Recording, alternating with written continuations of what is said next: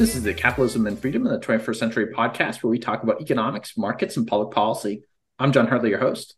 Today, I'm joined by Andrew Olmem, who's a partner in Mayer Brown's Washington, D.C. office and a member of their public policy, regulatory, and political law practice. He previously served as deputy director of the White House National Economic Council in the Trump administration, working under both Larry Kudlow and Gary Cohn. Before that, he worked as chief counsel and deputy director of the Senate Banking Committee. Andrew's incredibly knowledgeable on all things regulatory and economic policy related and draws on years of experience in government. Welcome, Andrew. Hi, John. Thanks for having me today. So, I want to start by your early career. So, uh, you did your undergrad and law school at Washington and Lee. You spent a lot of your early career in Washington, D.C., in various congressional offices. You spent a couple years working at the Richmond Fed as an associate economist before joining the Senate Banking Committee staff. How did you first get interested in economics and economic policy? Well, I think I was uh, I was that kid who was always interested in history, um, and so I I kind of devoured history books as a kid, uh, starting with somehow you know uh, I got interested in I think the American Revolution uh, as a young kid. Um, um, in the way that some you know kids fixate on certain things. I was that's that's what I got hooked on, and then just kind of American history, and it just kind of spread from there. And I kind of read voraciously as a kid. Um, and then my parents took us to Washington D.C. on one of those classic family trips, and um, I just had a blast, you know, exploring, learning about Congress uh, and the White House and what the president did and Supreme Court and so that kind of had a natural kind of evolution into understanding kind of how our government works. Uh, uh, and then over time, I think that migrated in just how e- economic policy and that helped explain uh, how government policies uh, are, are, designed and which ones are successful, which ones are not. Um, and this, you know, this would have been uh, kind of the, the heyday of the, the Reagan years. Uh, and so I naturally ended up reading, you know, National Review, something I got introduced to uh, early. Uh, like a lot of people in my generation on the Republican side, uh, and watching William F. Buckley on the firing line as a kid, uh, and uh, and so by the time I got I got to college, I knew I wanted to do something along the lines of politics or economics. Um, I always had a little bit of a business interest too.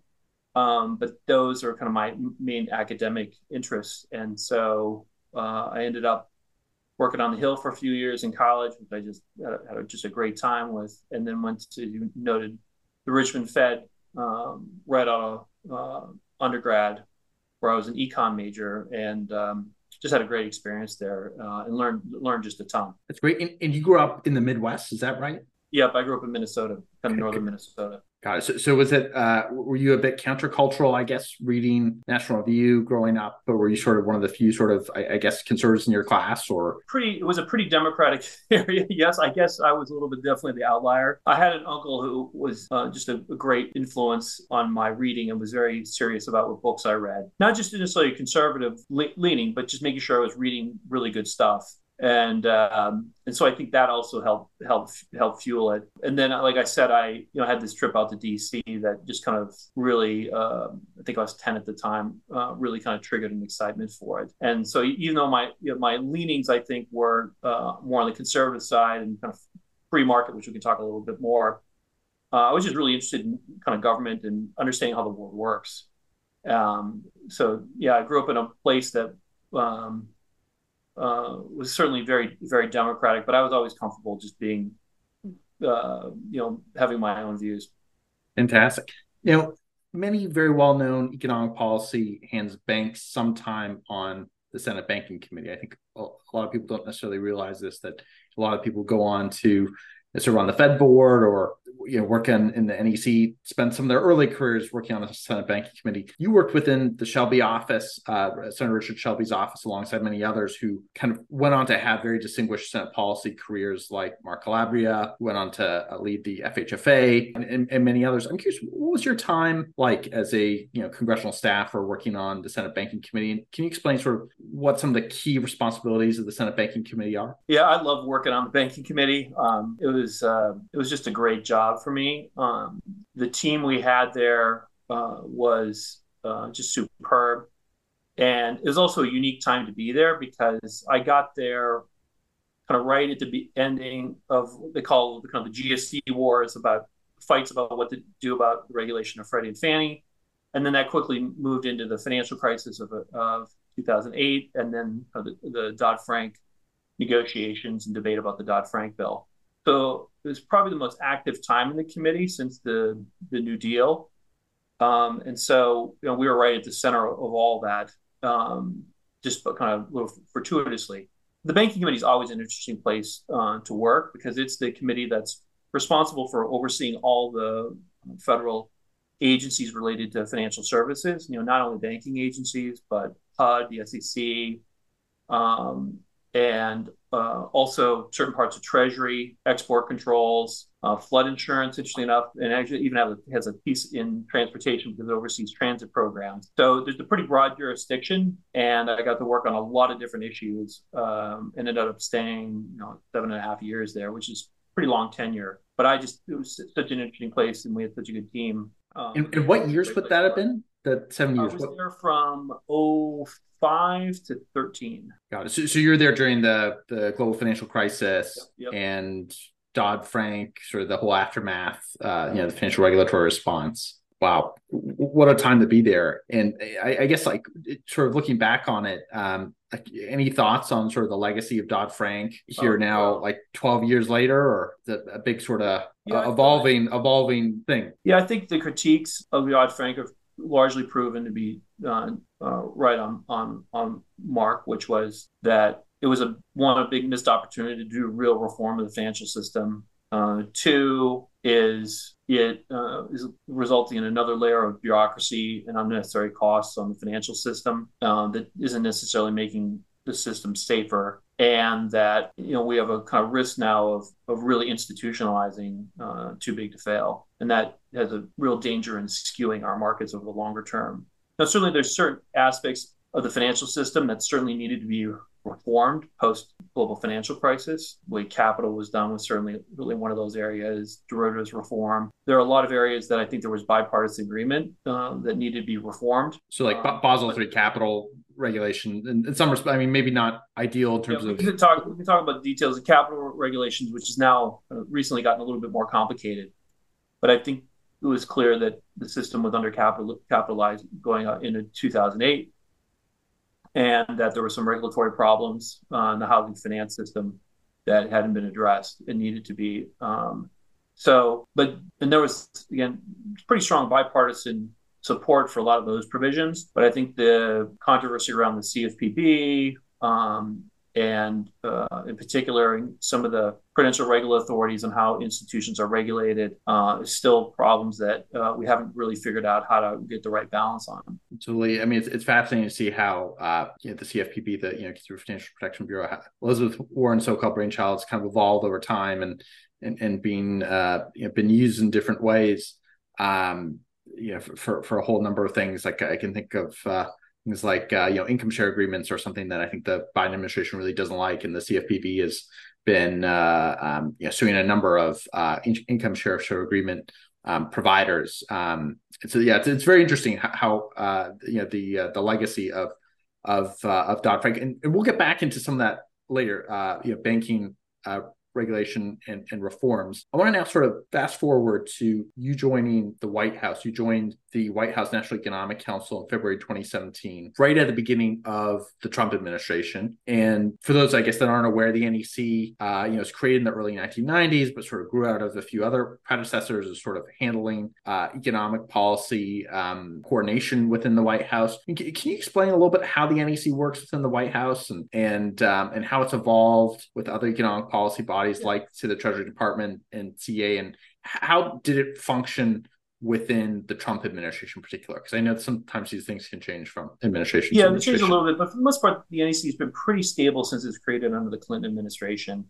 Uh, and the, the purpose of the NEC is to serve as one, the coordinator of economic policy decision making uh, for the White House. Uh, right under you know Article Two, the president leads the executive branch, so he's the one ultimately responsible for all decisions um, being made in the uh, in the executive branch. And there needs to be a process for determining which decisions need to go up and have the president formally um, be decided upon. Uh, which ones, uh, you know, other senior officials um, can provide guidance, knowing already where the president's positions are. are.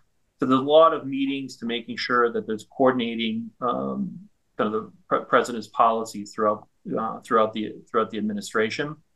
It also does a function in, in helping devise policy, in bringing um, the different different um, uh, officials together, relevant officials throughout the executive branch together to determine uh, you know what uh, policies the administration should pursue, um, and that uh, process usually requires a presidential sign off because usually the stuff that is in the White House uh, are the you know kind of most important issues, right? There's only so many hours, and there are a lot of decisions to be made. You have to make sure it's the important ones. So there's a lot of uh, a lot of meetings uh, about what direction policy should go, making sure the president's informed on decisions, briefing the president, briefing. You know, I spend a lot of my time briefing the um, director of the National Economic Council, and then also working with the other policy councils in the White House uh, because there's some overlapping jurisdiction. Uh, the National Security Council is better uh, better known, um, serves very similar function for foreign policy. There's also the Domestic uh, Policy Council, who handles kind of uh, again, as its name uh, signifies the uh, traditional domestic policies. and there's so you spend a lot of time, particularly when I was deputy, kind of coordinating with the other policy councils to make sure everybody knows what's going on and where we're going and the appropriate sign-offs are being obtained. So it's a, it's a very interesting place to do and just a fantastic place to do economic policy. That is is fascinating. And also and what uh you know a fascinating time to be at the nec and uh you know in particular in early 2020 you know the covid pandemic hit and you were very involved in the us economic policy response to covid-19 the cares act uh some of the subsequent economic policy response as well. Can you explain uh, what your role was as deputy director and and you know, also, I want to get into what you think some of the CARES Act sort of biggest successes and failures were. But can you sort of explain, like, sort of take us into the room or some of the rooms that you were in, uh, in, in helping to set up and sort of get the CARES Act going? Um, and, and can you explain maybe some of the details of the CARES Act as well? I mean, there there are a lot of pieces, you know, from you know, stimulus checks you know, unemployment insurance expansion. Yeah, there was obviously um, all this uh, sort of small business oriented paycheck protection program grants or you know forgivable loans. Can you explain like how did that all come together and what was the you know the thinking around that being the optimal policy response at the time? Well, the answer the, there's a lot there's a lot there, John. So let me uh, unpack it. Uh, first is the deputy director of the NEC handles the day to day management of the NEC. The NEC is a, a pretty small organization. Um, and so, uh, but it has, uh, so each of its each of its staff members have a pretty significant amount of authority over their issues. And the way we were structured, and I think it's similar for most White Houses, we had um, you know, a special assistant to the president who handles tax policy, one who handled telecom, one who handled agriculture, one who handled healthcare, financial services, uh, infrastructure, transportation. So you can see kind of the big sectors of the economy. And the deputy's job is to make sure each of them is, uh, you know, understand what each of them is, is doing and giving them direction on uh, where the director and, and, ultimately the president want policy to move and how they are supposed to help coordinate policy throughout the administration. Um, and also just hearing from them the, you know, uh, certainly there's a lot of di- direction that kind of comes from the White House, but there's also a lot of information that comes in from the executive branch uh, uh, to inform the White House of what's what's happening and also looking for guidance. There's a constant stream of information, and the deputy director's real job there is to help manage that flow, and then also, again, as I mentioned earlier, help coordinate with the other po- policy uh, councils on issues that have overlapping interest amongst the councils. So um, that's generally the structure the um, COVID presented a particularly uh, unique and challenging uh, uh, policy area or policy response to put together uh, because it involved, first and foremost, uh, a health crisis. And you know, normally when you think about the most recent economic crises, they involve something within the financial sector. You know, 2008, you know, put it simply, you had a lot of bad mortgages that were impact uh, that were pervasive throughout the financial system, and had had to be addressed in some some way. You know, you can have an inflation scare. Uh, all right, you can have a you know trade dispute. Um, um, you know, a recession. Right. These are things that uh, kind of the traditional economic uh, problems or crises that generally we have a playbook, and also are things that are largely handled with uh, within the kind of financial, regulatory, economic policy uh, realm. With COVID, though, the front lines on addressing the core problem are outside, right? It's the public health officials. And so for, for us, we knew that it was pretty clear early on there was going to be an economic impact. Um, but it was also, we were not the ones who would be on the front lines of addressing the root cause, right? Which is, you know, how to figure out how to get vaccines, understand how to pre- uh, prevent transmission, that sort of, uh, those sorts of really important um, uh, public health response. What we had to do instead was think about what are the secondary effects and what areas of the economy are going to be impacted the most, which workers um, are likely to be impacted the most, and think about what what type of response would be needed um, uh, to to mitigate some of these adverse effects that were about to hit the economy because of the because of the pandemic. There was a, just a great team that I work with on a lot of these issues uh, on the economic side. You know, certainly team at the White House, um, uh, at, at Treasury, uh, the Small Business Administration, Commerce Department, who all had certain areas, uh, ideas, and um, uh, and certain authorities that they could u- utilize to help um, have a, help um, respond to the crisis. And then also, I think the U.S. Senate uh, did a great job in helping come up with a, a means for Congress to quickly consider legis- legislative response. And one thing that's really striking, and I think I'm quite proud of about the CARES Act, is that that piece of legislation was passed before really the data had even come out showing how significant an impact the COVID was having on the economy.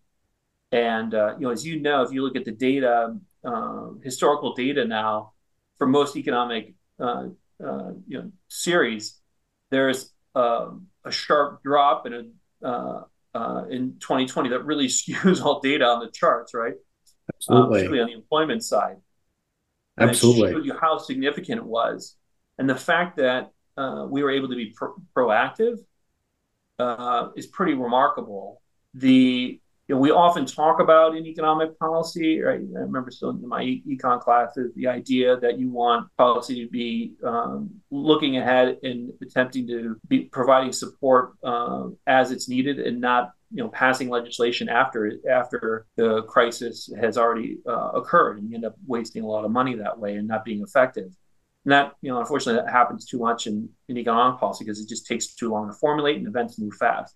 But in this case we were able to get it out early. And i think you know i take a lot of comfort in the fact that there are you know millions of people who really benefited and were able to get uh, help uh, um, that legislation helped bridge the real economic uh, storm that we went went through and and kind of emerge the other side um, um, and help the economy really emerge on the other side a lot more robust than it otherwise would have been. Absolutely. I mean, it's, it's fascinating just to, to think. I remember in March of 2020, so many you know service sector, you know, uh, you know, part time, you know, retail, um, or restaurant workers, you know, lost their jobs instantly, and and uh, it's incredible just the um, you know how high you know the unemployment rate went very you know very quickly. And and of course it came back down very quickly as well. But um you know so much happening uh in, in such a short span of time. It's it's really amazing uh you know how quickly um you know a coordinated economic policy response was um uh able to be put together. And I, I think that's maybe something that uh people don't quite uh, appreciate um as much. So, so like I, I, know there's there's some stories like I think of of uh, how the I guess PPP came together, uh, and I know that like you know, that was um, in part, um, you know, uh, that was using the Small Business Administration. I mean, there there were a lot of, uh, I, I, guess, on this topic of coordination and getting things out the door. You, know, you had the CARES Act that was you know passed, uh, you know, in, in late March of, of 2020, but then there were sort of a, a number of questions about you know how quickly could you actually get you know that economic relief out to people, and you know there were certain things like you know whether you know the stimulus checks could be paid out through direct deposit um, you know versus uh, sent in the mail and, and, the direct deposit would be much faster and, and, using for example people's banking information from their tax returns. And obviously you know ppp took some period of time to get out um, through uh, through the banking system which is how the you know the small business administration um, you know uh, administered those um, uh, those forgivable loans. I'm, I'm curious, like what you think about the, the implementation side of the CARES Act, and and and where were you um, sitting, sort of amidst all all of that? Yeah. So one thing I I really learned about working in the White House, which is the White House does not do implementation, right? That's what you leave the departments and agencies for. And there are times in U.S. history where the White House has sought to manage um, particular programs, and usually it doesn't work work out well because it, the personnel involved and expertise is not in house, right? It's someplace else, so it's very hard to do. So I think where we saw it is uh, we had really good teams um, uh, on the you know SBA and Treasury who were very capable in getting these programs up and running. There's a lot of work, as you point out. There's a lot of technical difficulties in doing some of these programs so quickly. Some worked faster than expected. Others took more time. Some of that is just the nature of responding to a very unexpected crisis. And certainly, you know, as I look back, there are lots of areas where I probably would have things changed and modified, and you know, things you would not you would do differently. You, one doesn't have the time and it's very easy to look back retrospectively and say, "Oh, we would have done things differently." But I think overall, the team did a pretty good job of taking these programs and getting the legislation passed, and then getting them up and running. You know, as you want PPP, I think was a good example uh, figuring out how to handle the increase in unemployment benefits with another another complicated program to actually set up. Um, but ultimately, these programs were uh, within a reasonable amount of time were up and running. That's fascinating. I do want to talk a little bit more about you know both not only the successes but also sort of some of the failures, you know, potential failures here too, uh, or, or, or maybe how, how you think things may have been done differently, sort of knowing what we know now and and, and the whole experience that, that was sort of had. And in particular, sort of, I, I, want to talk a little bit about inflation as well, since it's yeah. you know in, in 2022 and 2023 very front and center issue. Um, you know, now in late 2023, we're seeing inflation sort of finally receding. Um, but you know, over the past few years, you know, we've seen some of the uh, some of the highest inflation rates since the 1980s. I'm curious, like, to what degree do you think that you know government stimulus ranging from you know the CARES Act, uh, you know the four hundred dollar, you know, uh, four hundred dollars a week of, of the pandemic unemployment uh, insurance supplement um, on top of you know replace uh, wages, you know that to you know PPP uh, to um, you know, stimulus checks to um, you know, and and subsequent sort of top ups Yep. The American Rescue Plan, you know, the ARP, you know, so things, know, stimulus that was you know continued um, throughout the Biden administration. I'm curious, you know, to what degree do you think that you know maybe government stimulus sort of overdid it, and to what degree uh, do you think that uh, the inflation that we've been experiencing over the past few years has something to do with um, with government policy. And and there, there's others you know there are some people that take the view that you know it's it's largely a supply chain issue and and that uh, government stimulus had very little to do with it. Um, so maybe it's you know it's not a monocausal answer and it's it's multiple things but i'm curious what your view is on on this. Yeah. So i would say well a couple observations. First this just shows on how difficult it is to finely tune the us economy. Um, you know when we think of, you know, particularly in academic settings where you think about, well, you know, if only we had policymakers were able to, you know, increase, uh, reduce taxes by X percent and increase government spending by 4%, you know, that will get the economy to a perfectly adjusted equilibrium that, you know, and uh, we'll have full employment and low inflation. And this is something that policymakers have the tools uh, to do I think you know this experience to me just reinforced the belief that it is very hard to do that. Um, thing, the economy is just too dynamic. Policy, uh, even under the best of situations, um, you know, will involve some um, some delays, and you know, here we were about as fast as could could could be expected. Um, but certainly, you know, more time would have probably helped us improve the calibration of the, of the programs. Um, it's just the, the realities of, of, the world that it's very hard to calibrate these programs correctly. Uh, second is the coordination is also very challenging, and it puts policymakers, I think, in, in uh, forces policymakers to make some really tough decisions. And you know, you can look at where the Fed was sitting, and they saw certainly saw this huge increase in government spending, deficit uh, uh, expanded pretty, uh, you know, really unprecedented levels, and you know, you have to go back to World War II to see these debt levels. Um, so you had a lot of government debt going out, a lot of spending. That, um, but you also had the economy collapsing too, right? So you'd think rates would be going down, but the the response proved to be very successful, probably more successful than people expected at getting the economy up and running again. And as you noted, economic growth jumped back very quickly the following quarter. And suddenly the economy starts to starts to get back on track faster than expected, but you still have this large increase in government spending and debt debt issuance, you know, which by itself is a very inflationary Im- impact. But the Fed at the same time has to figure out you make the judgment call on uh, with an incredible amount of uncertainty about where the economy is, given that this pandemic is still going on. And so it's not surprising to me that through all of that, you know, you know, very simply, you know, big increases in money supply, suddenly big increases in demand, right? Whether you're Keynesian or monetarist, there are reasons to see that inflation coming. Um, but it's also in real time hard to hard to react fast enough and know which which to do. So it's not surprising that it would do that.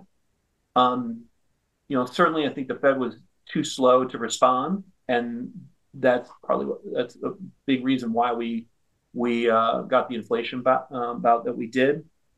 Um, I do think one of the lessons I learned both in 08 and in 20 is the really the value of inflation expectations and having anchored expectations by the American public. If you look back in 08, there was a lot of expectations uh, or concerns that uh, inflation was going to surge in the same way. But it turned out inflation expectations were so anchored that the inflation rate was a lot stickier. And the US government had a lot more flexibility to respond without creating an inflation problem, or at least uh, having to respond to one at the same time um, than was expected. I think in 20 was the same case, and that um, people had confidence that even after 08, inflation didn't surge. And that meant you, the federal government could take a big response here. The Fed could be more aggressive on lowering rates to respond without sparking an inflation problem. And that certainly helped policy. The fact that then we suddenly did see this bout of inflation, I think does kind of shows to me that the potential for inflation was was always there. And once those expectations got kind of unlocked, right, that they can change pretty little bit faster than than we than we expected, and that has made policymaking over the last couple of years very very challenging. Right, you have a large jump in inflation that the Fed now has to respond to, while you also have a large fiscal deficit. You know, these are you know, and Congress really should be starting to think about how to get its finances under control at the same time. Not an optimal situation. So it's a little bit of a long, a little rambling answer on it, but um, certainly the Fed needed to get more, should have been more aggressive and probably got a little lax because of the, of the success in 2008 and up till then 2020 and that no inflation had had had, uh, uh, had emerged. Absolutely. And i think there's a number of former fed governors like you know randy quarles who were on the uh, the actual the fed board at the time and, even they would say now and, and have said publicly uh, that uh, you know the Fed should have started raising rates earlier, uh, as early as uh, you know the the autumn of 2021 when it became clear that the uptick inflation in inflation was not just a, a story about uh, used car prices going up due to you know supply chain uh, you know supply constraints, but but you know you started to see um, rents and, and other items in the price basket really start to surge, and, and that, that that was really the key moment uh, when uh, the the Fed should have started to raise interest rates, not um, you know six months later in uh, in the first quarter of uh, of 2023. Um, I, I want to now pivot to uh, financial regulation, specifically banking regulation. I, I kind of want to get back to that and, and talk yep. a little bit more about the legacy of Dodd Frank. You, know, you spent a lot of time on Senate banking and and uh, and have a lot of expertise in this.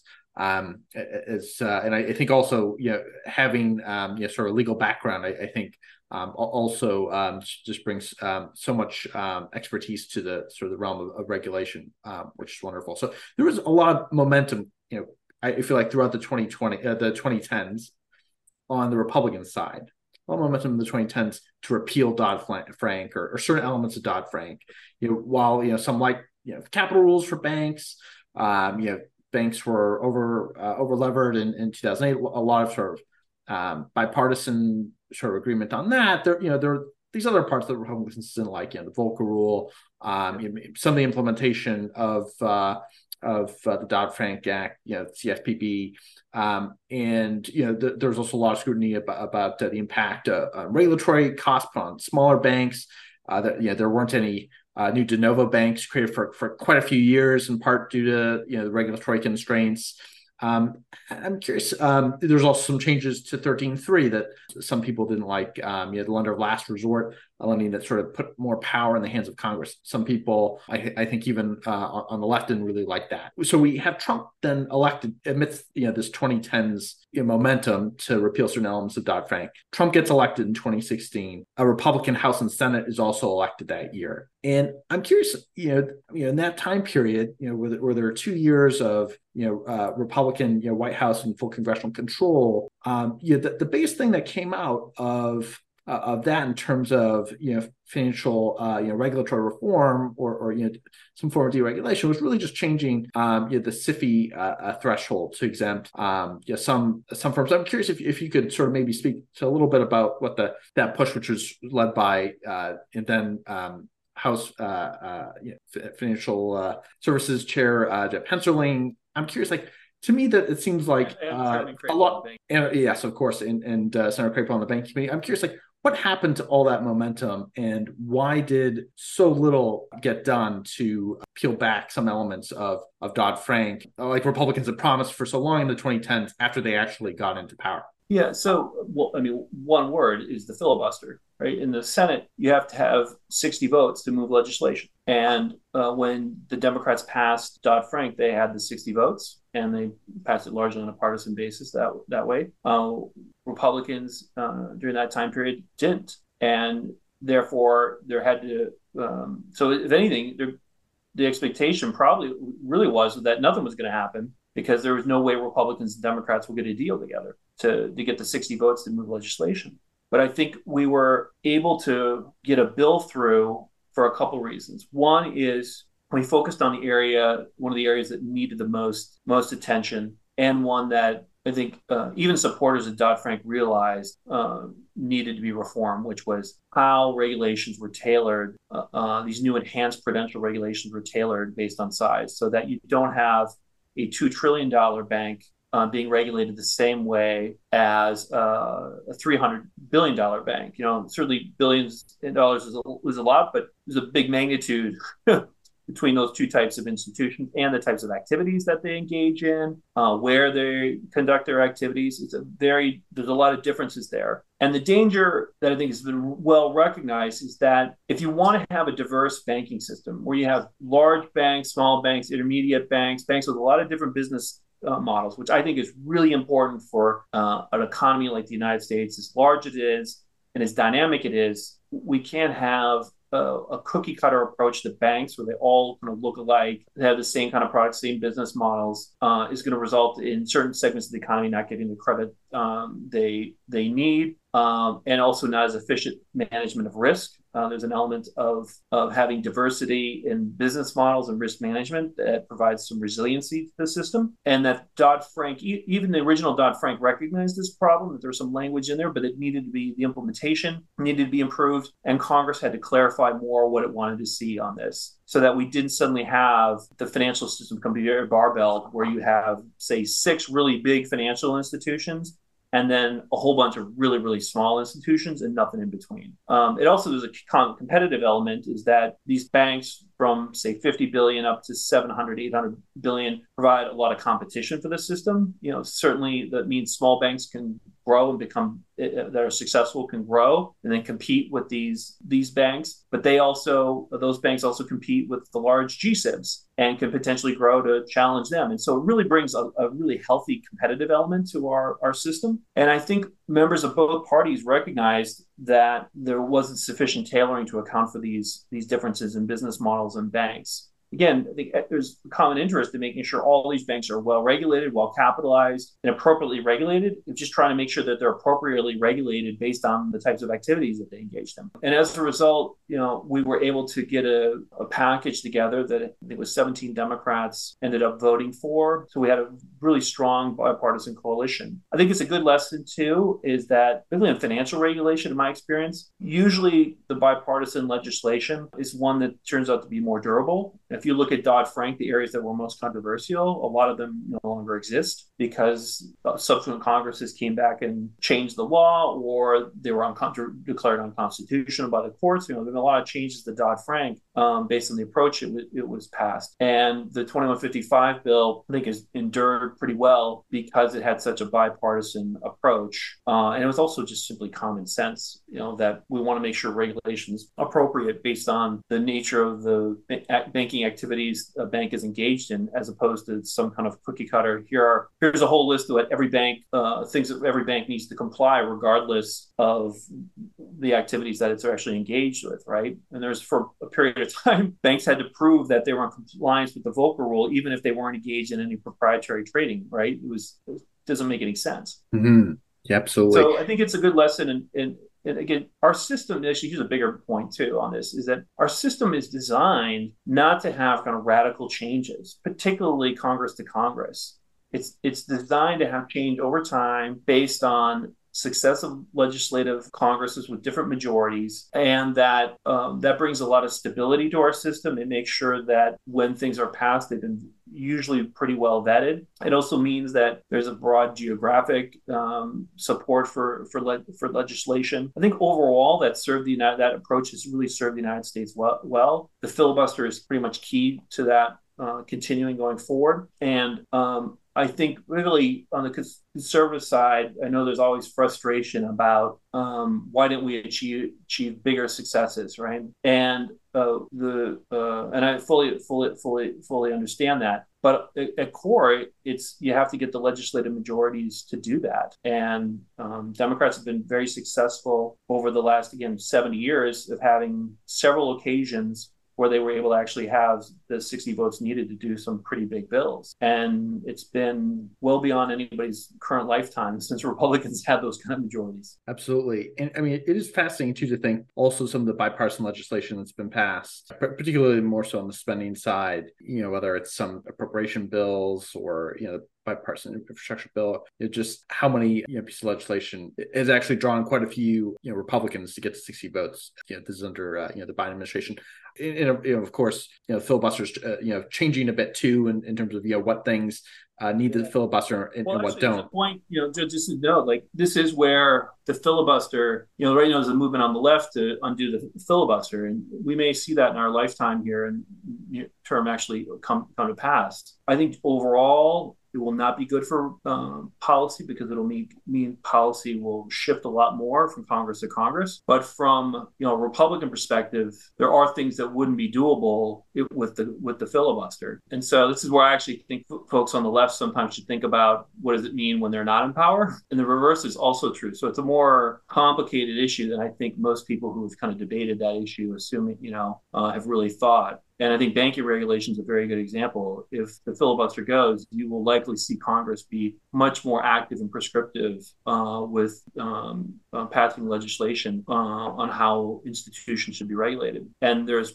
probably pros and cons to that. Absolutely. Shift a little bit to regional banks. And it's been you know, several months since Silicon Valley Bank and Signature Bank you know, were taken into receivership by the FDIC in March of 2023. You know, First Republic Bank was troubled as well, ended up getting acquired by JP Morgan. But you know, it's now several months later, and it seems like the regional bank apocalypse that many were predicting did not happen. And I'm curious, you know, what is your diagnosis of this whole situation? You know, that there's obviously, you know, Silicon Valley Bank had a large faction of uninsured deposits. There, there was also um, some very serious um, issues around maturity mismatch, significant amounts of interest rate risk that Silicon Valley Bank was taking. This is sort of classic finance 101 mistake. You know, the duration of your assets should equal the liabilities unless, you know, you want to make some, you know, big bet on interest rates. And, and it seemed like they had a lot of duration risk and the Fed was raising rates. Um, but I'm, I'm, curious, like, you know, is your take that, you know, SVB and a couple others, you know, were just sort of a couple cases of like gross mismanagement and incompetence? Or, or, you know, do you, you know, do you buy into this that there is, you know, some bigger regulatory issue at play? And I think still there's sort of some big questions that need to be addressed, which is somewhat along the lines of the uh, lender of last resort uh, role here, but also you know, how should deposit insurance be reformed going forward? I'm curious Let's what your thoughts on. Lender of last resort after this, because I think you know I'm happy to talk about 13.3 because I think there's some interesting stuff which uh, you've mentioned. I want to uh, explain a little bit more. But on what happened with Silicon Valley Bank, you know, if you read the you know GAO reports about it, it reads very much like a lot of bank failures, uh, particularly if you go back to the S&L crisis, where you had a rising interest rate environment and bank uh, a, a, lot of banks misread it or mismanaged it. So it's not surprising that we've had bank failures when the federal funds rate goes from zero to you know um, five um, percent in the course of a year. Um, what is a little surprising reading it though is that the supervisory process um, uh,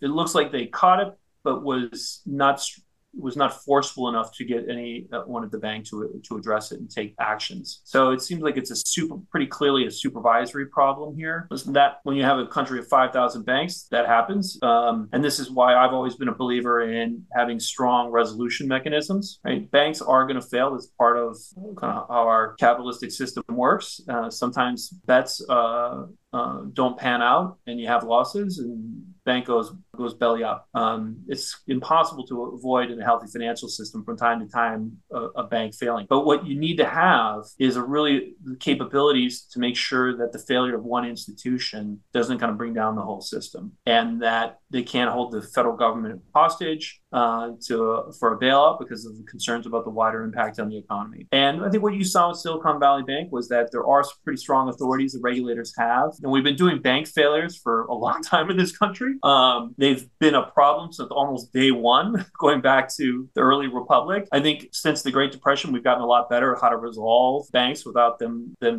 uh, their failures spreading and having serial bank bank failures and bank bank runs. And I think what you saw here was the regulators using the authorities they had to make sure that there was uh, these institutions were resolved. There was some market discipline exercise. You saw uh, unsecured creditors and shareholders uh, take losses, um, and it, the most part stabilized the banking system and prevented it spreading. Now, there's issue about how unsecured creditors are treated, but we, that's a more technical issue we can talk about if you want. But overall, you know, my take is is that the response there uh, was exactly how, how Congress anticipated the agencies to respond, and I think we should look at that as kind of a, a good thing. Now, I think that the resolution of institutions is an area that always has to be constantly being um, examined to make sure that our uh, regulatory system doesn't become outdated by changes in the marketplace, uh, particularly for larger institutions. And I think we've seen, and that was certainly one of the efforts of Dodd Frank, where there was a lot of bipartisan support, is thinking about how we resolve institutions while preserving market discipline and avoiding bailouts, but also making sure there's an orderly resolution. I think that's that's an area that I still think deserves more work, but I was glad to see that in the case of Silicon Valley Bank and Signature, that the existing authorities work pretty well. Because after all, these were real traditional banks. Almost all the assets were in the bank. So they're not like kind of large uh, financial institutions that have significant assets outside of the bank. Those are much more complicated or as large as you saw with the GSEs and have special government charter missions. And that gets a whole other complicated area as well. So um, it looks like again, we know how to resolve these types of institutions, and they they did appropriately. It's a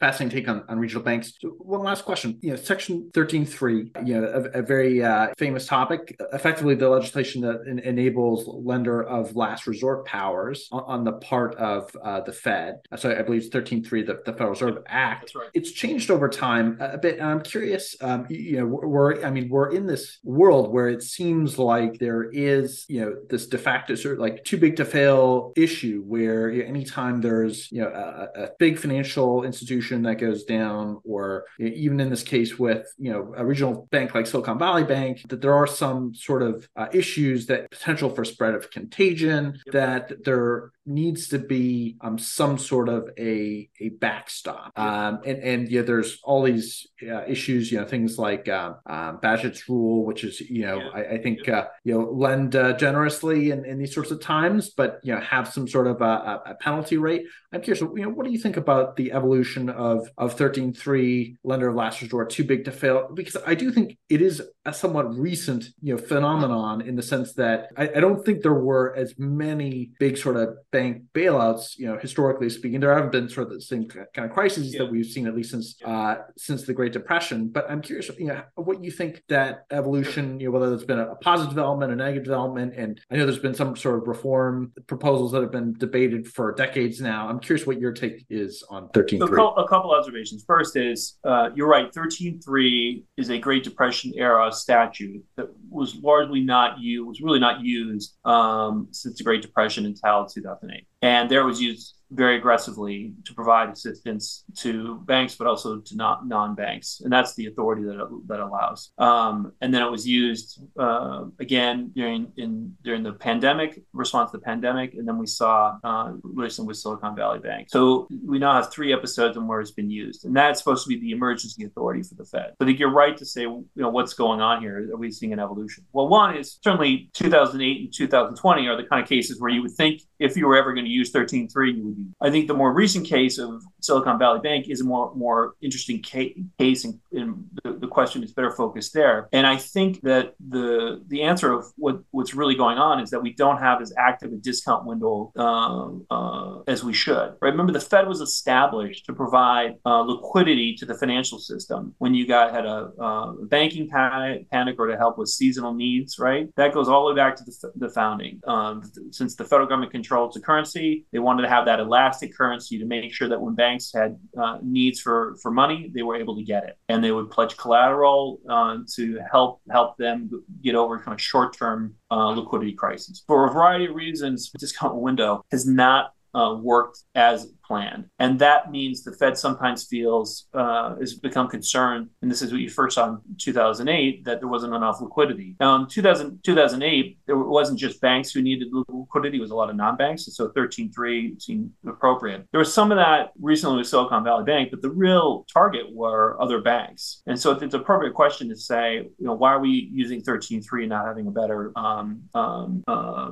discount window? And I think this is an area that needs a lot more thought and attention, I think, by the academic community and by policymakers to think of how we can make it work. Right now, going to the, the discount window is viewed uh, negatively. There's concerns about stigma by banks that use it, both from a supervisory perspective and also kind of reputational uh, by uh, clients, you know, other banks, um, public sentiment in general. Um, and so there's a real reluctance uh, to use it in these types of crises. So I think this is an area that uh, I think that there's more attention. I mean, it's so fascinating, you know, that this idea that uh, you know that there's this sort of lender of last resort tool, this discount window there um, that exists, but uh, you know, banks are, are too afraid to use it because you know it'll be perceived as you know some sort of uh, act of desperation, and and that could make their troubles even worse, uh, even though it's supposed to be a lifeline. And so, like instead, yep. you know, banks are opting for these sort of like secretly negotiated sort of bailouts and uh, that get announced uh, sort of at the you know the eleventh hour. Yeah, and remember, discount window is not inherently like a bailout, right? You, you have good collateral. You're you're providing the go- government is not taking really any credit. Ideally, not taking any uh, substantial credit risk the thing about 13.3 that really has to be recognized is that when 13.3 is used the way it has been, um, particularly in, in, in, 20 and 08, is that's a form of credit policy. We're like we're, the Fed's moving away from monetary policy to allocating credit in the, in the, uh, in the U.S. economy, and that is the responsibility historically of Congress, right? Favoring which industry and in, institutions get uh, public money, that's something that we've decided would be determined through the democratic process. So it's been Congress has extended that authority to the Fed for emergency uses, but you know, as if you read the language, it's very clear that this is a break the glass. We really don't want you to be using this because your job is not credit allocation. And Fed chairs, uh, particularly since Bernanke, have all kind of recognized that and have been very careful to um, uh, uh, be closely consult Congress on how these programs are established because they are moving outside of their their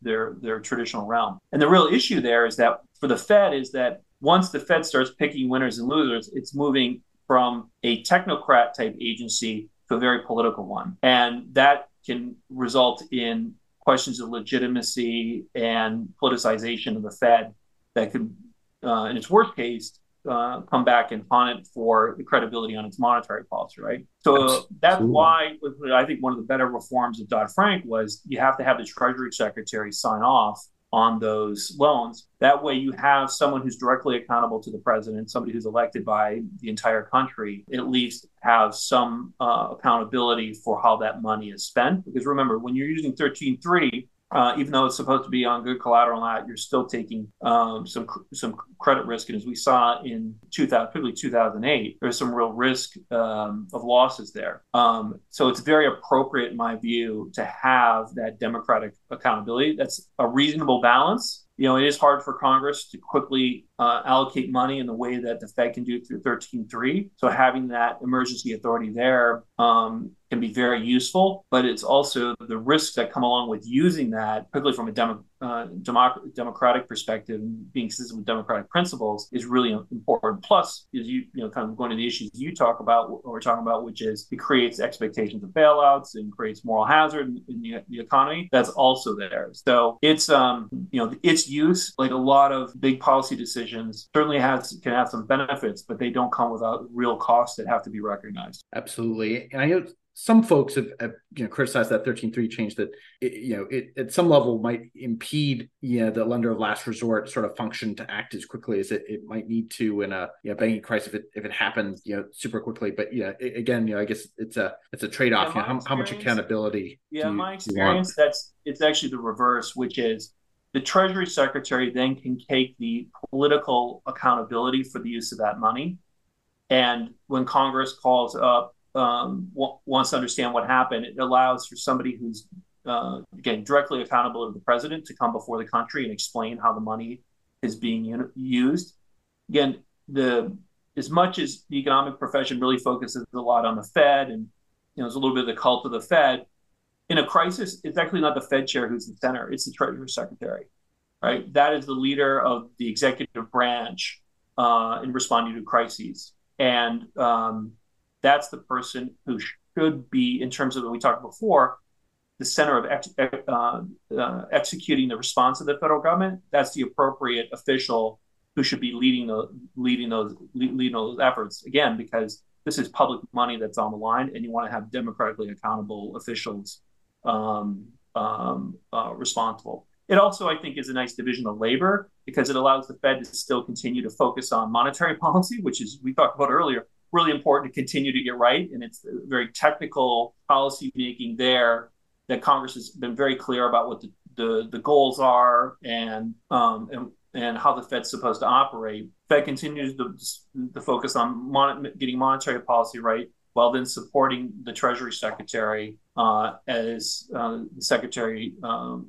uh, formulates the response of the administration. Those are some excellent points, um, uh, truly. Uh, Division of labor turns out to be good not only in uh, in theory in economics, but also in practice when responding to the financial crises. Absolutely, yes. how our system works too now. There's one last kind of point on that is then you have the FDIC, which largely has the resolution authorities. So I think one of the other reforms I would say was it's been good over the um, from 2008 was that rather than having the Fed try and manage restructuring uh, entities, those entities now under the new Title II will go to the FDIC, and that will be the federal government's resolution expert, right? And um, that means it will have uh, can make sure it has the on staff, you know, the best experts in how to resolve complicated financial institutions all in one place. It also, again, gets it away from the Fed and, and, and the Treasury. Those are very kind of um, um, intensive work um, um that, um, uh, again, helps helps divide the labor up of how to respond. You know, Treasury comes out, figures out how to respond, which who has to get money. The Fed makes sure uh, monetary policy is going in the right direction, lender of last resort functions working, and then the FDIC is dealing with the institutions that that um, have failed or are near failing. That's not a that's not a bad way to work it out, and particularly if we're going to have a financial system that has so many regulators, which I think is still a problem. But at least we here we've taken one of the problems of our systems and turned it into a little bit of virtue. Absolutely. No, that's such a great point on, on all those fronts. Yeah, d- division of labor, clear objectives for uh, for various regulators. Uh, I, I, couldn't agree more. Such an interesting conversation, Andrew. You know, it's been a real honor uh, to have you on here, uh, talking about your experience and, and thoughts on all these uh, really important matters uh, across economic policy to banking regulation. Thank you so much for joining us today. Thanks for having me. Today, our guest was Andrew Olmem, who's a partner in Mayer Brown's Washington, D.C. office and a member of their public policy, regulatory, and political law practice. He previously served as deputy director of the White House National Economic Council. This is the Capitalism and Freedom in the 21st Century podcast, where we talk about economics, markets, and public policy. Thanks so much for joining us.